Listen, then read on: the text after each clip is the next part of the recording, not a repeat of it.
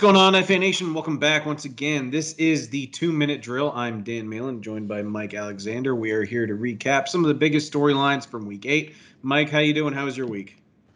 Pretty good, Dan. I played the Dolphins defense, and that went very well. Uh, always nice when you pick that defense that, that manages to do a little bit in, in the low priced range. Just to break the slate a little bit. Yeah, I totally agree. Uh, had them in the DST coach. I know Howard had them in the playbook as well. So uh, overall, it seemed like it was a really good week for uh, us and the FA Nation as well. However, not necessarily the greatest week for the San Francisco 49ers. Uh, Jimmy Garoppolo came fully off the injury report. Uh, seemed like he was good to play, but then Kyle Shanahan says that he's been dealing with an injury since week two. So Garoppolo is going to be out six weeks. Uh, and then uh, about 30 minutes later, it was also announced that George Kittle uh, has a broken foot. He's going to be out eight weeks. This is, there's always that one team every year that just seems to get hit with injuries. Most of the time, it's the Chargers. Uh, the curse has made its way up the state of California a little bit, and it is now struck the San Francisco 49ers. What are we doing with 49ers going forward? I'm assuming Nick Mullens is going to be the starting quarterback, I think, Thursday night against Green Bay. It's a really short turnaround. It could be a disastrous game for San Francisco. Um, are we buying Nick Mullens? I know he's had some games where he's looked really good. He came in and he threw for about 230 yards and two touchdowns in Garoppolo's place. But at the same time, I think in his last outing, we saw him get replaced by CJ, Beth- CJ Beathard. Yeah, and I think we also saw Beathard struggling himself uh, yep. At, some point recently, and people calling for Mullens. So it's like, you know, uh, there's nothing great there. I think Mullens is the better of the two. Uh, but yeah, it was Mullens was struggling against the Eagles, and they just they had to pull him. It, he just didn't have it that night.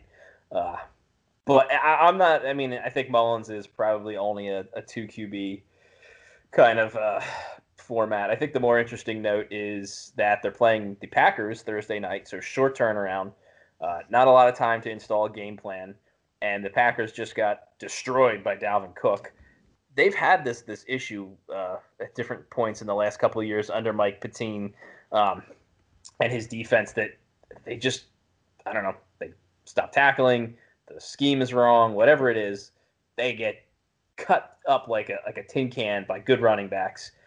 Now, do the 49ers have somebody that can do that? Uh, Tevin Coleman, I believe, was re-injured. Jerick McKinnon seems like uh, you know a couple of games wore his tires out maybe it's JaMycal Hasty time. Yeah, I kind of agree, um, especially with the short week with Tevin Coleman unlikely to play, and it looks like it'll just be Hasty and McKinnon. Definitely seems like Hasty is in line to get at least a dozen carries, but the game script could require a little more um, passing. Uh, if you're a George Kittle owner and you know we're halfway through the fantasy football season and you you know he's out eight weeks, are you dropping him just because like if, if it gets to week 16 and he's not available he's not doing you anything but for those random leagues that play week 17 championships and we might get a week 18 it's something that the league has flirted with and they've talked about it they said they've had meetings. Are you dropping george kittle? God what is that going to look like if we have to rework that in our fantasy schedules? Right. uh, I, I mean I, I assume most places are probably just going to ignore it so I think he's a drop. I do too. Uh, even when he comes back, like we've seen hit and miss with him coming off of injury. Sometimes he's just right out of the gate super hot, and other times mm-hmm. you can just tell he's he's not all the way there.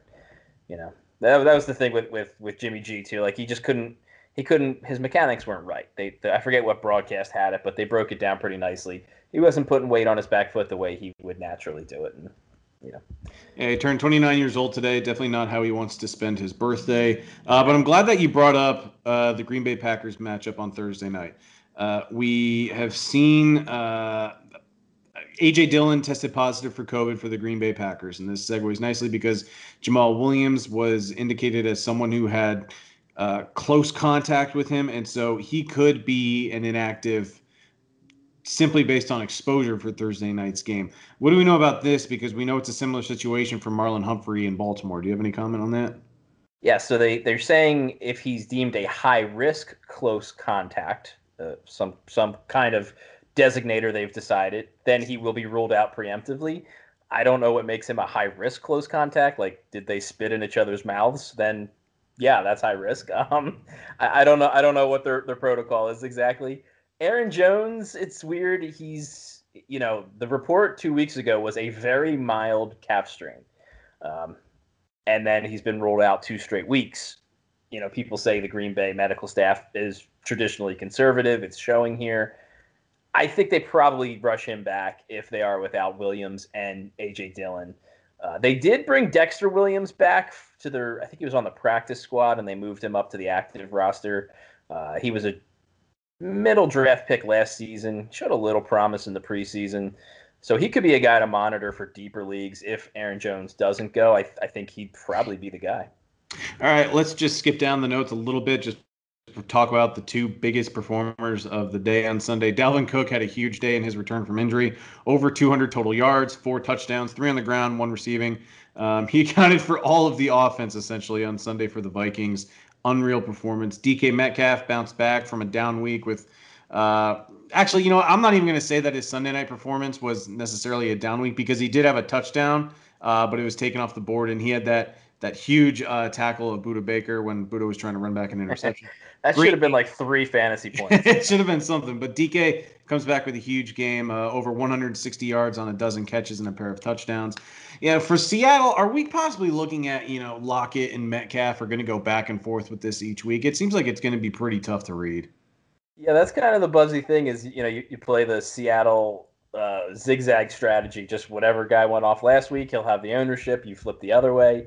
I actually was on uh, Lockett last week against uh, the 49ers. I thought they're, they're attacking them through the slot would be the more exploitable matchup, but uh, that was not the case. Um, you know, this week I, I, I am kind of buying into the zigzag theory. I, I think that – um, I don't think you're going to see DK Metcalf be as quiet as he was on on that Arizona game. That was kind of a rare circumstance, but you know, uh, when you're watching film as as a defensive coordinator and, and the coaching staff, like you see that that guy have that huge performance, that's who you focus on that week. You know, you, you don't forget about the other guy, but like, okay, Tyler Lockett scored three touchdowns. He's really fast. He's really hard to cover underneath.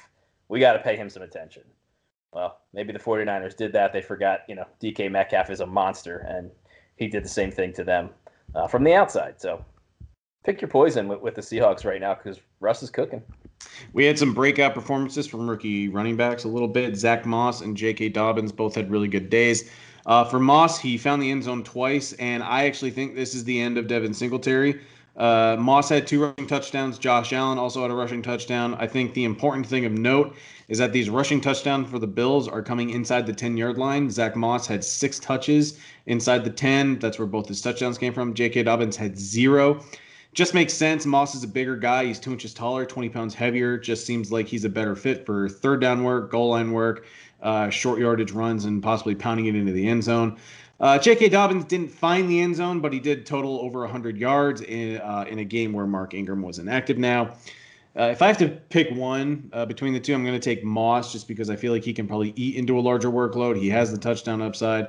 For Dobbins, I like what I saw, and I'm still stashing him. I'm not. I wouldn't. I was not someone that was dropping him prior to this week. Uh, but the problem is, is like he's probably in an even split with Gus Edwards. Uh, Edwards found the end zone, and plus Lamar Jackson is going to run it about seven to eight times a game as well. Uh, but at this point, would you drop Devin Singletary like me? I don't think he's a drop for me yet, just because running back has become such a dumpster fire, and it, it, it always does by this point uh, in the season. I mean, if you've got a better play because it's a shallow league, I wouldn't I wouldn't fight you for for making that drop. But yeah, um, this is the blueprint we we we're hoping for with Moss. Is he's going to get the goal line work, he's going to get you know uh, the touchdown scoring, and you know a, little gravy in between. He's finally got healthy. I, th- I think that's probably the thing. And uh, you know, uh, if, if, Josh Allen keeps that offense humming the way it has been, there could be more good times ahead for for Zach Moss. Um, Dobbins, I, I'm torn between I kind of hope that he does continue his very efficient but modest scoring because he is going to be a huge 2021 value if he does. Um, his efficiency metrics are just crazy. He's so good, but the team just is involving Gus Edwards and Mark Ingram because they love plotters who are not efficient. Apparently, I don't know. Uh, but yeah, uh, Mark Ingram would presumably be out of town. Gus Edwards, you, you should be able to, to push him you know to the side pretty easily when you're the talent that J.K. Dobbins is, and um, just you know stash that away for the 2021 drafts. Uh, segueing to from the Baltimore backfield to the Baltimore quarterback situation, uh, how concerned are you about Lamar Jackson? I want to say on a points per game basis right now, he's 10th in four point per passing touchdown leagues. I think he's 11th in six point per passing touchdown leagues.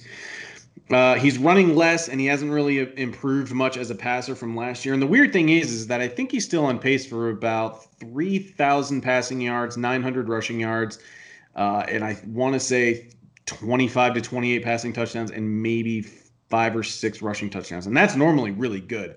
But we were expecting regression from him, but it seems like he's regressing a lot. He's killing Marquise Brown and Mark Andrews. He just lost Ronnie Stanley for the year, who's argu- who's is in my opinion the best left tackle in the in the league. Um, at, I mean, Ronnie Stanley at least got paid legitimately last Friday, and then two days later he breaks his ankle and he's done for the year. So at least he's protected, and uh, hopefully he can come back and return to full form. But how concerned are you about Lamar Jackson? I'm pretty worried that he doesn't finish the year as a top ten quarterback. I think when it's all said and done, he's he gets into the top ten there. Uh, you know, the knee is probably a big part of it. That that doesn't just go away overnight. Maybe they can get it there uh, and get him healthier. But you know, his style of play is is not conducive to that. You, you take a lot of hits you, when you run the ball.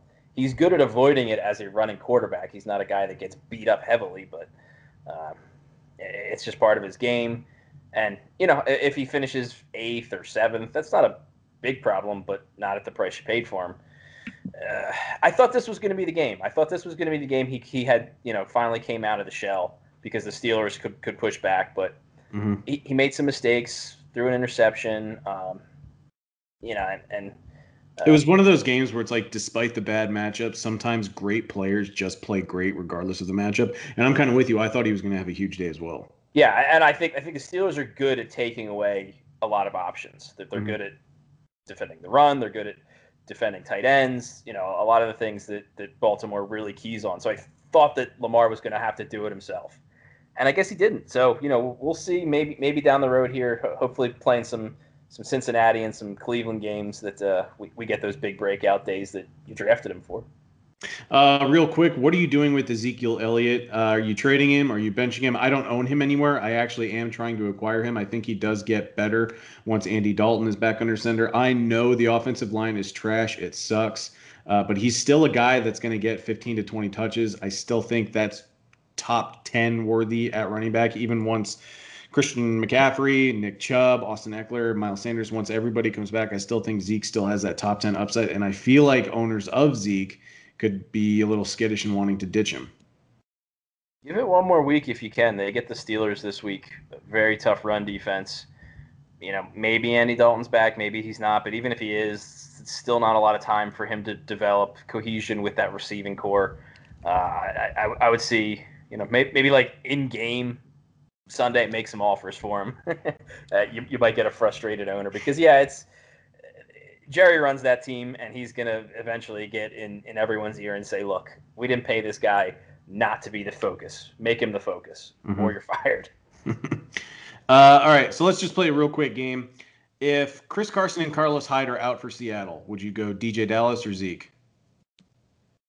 If we know they're out, uh, I would go yeah. DeeJay Dallas this week. Okay, interesting. And would you go JaMycal Hasty over Zeke? Probably not. Probably not, just because we don't know where the 49ers would go. Like they they'll involve Aiyuk rushing the ball, uh, do some creative things there. So. All right, what game are you looking forward to in Week Nine? All right, so Week Nine we've got another NFC North divisional matchup between the Lions and the Vikings. Wait a second. You're not excited for Monday Night Football, Pats, Jets?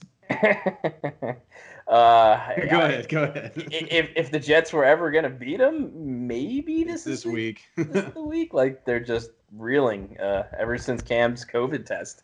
Um, but yeah, that that's uh, those two defenses, the Lions and the Vikings, um, really struggling the Vikings uh, they they had more injuries this past week.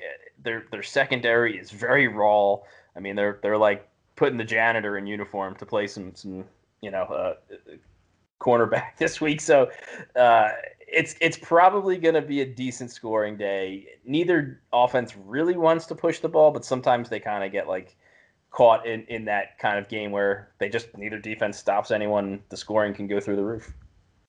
All right, uh, Mike, thank you so much for your time. FA Nation, join us this weekend. We've been crushing it the last two weeks uh, on the main slate for Sunday NFL DFS.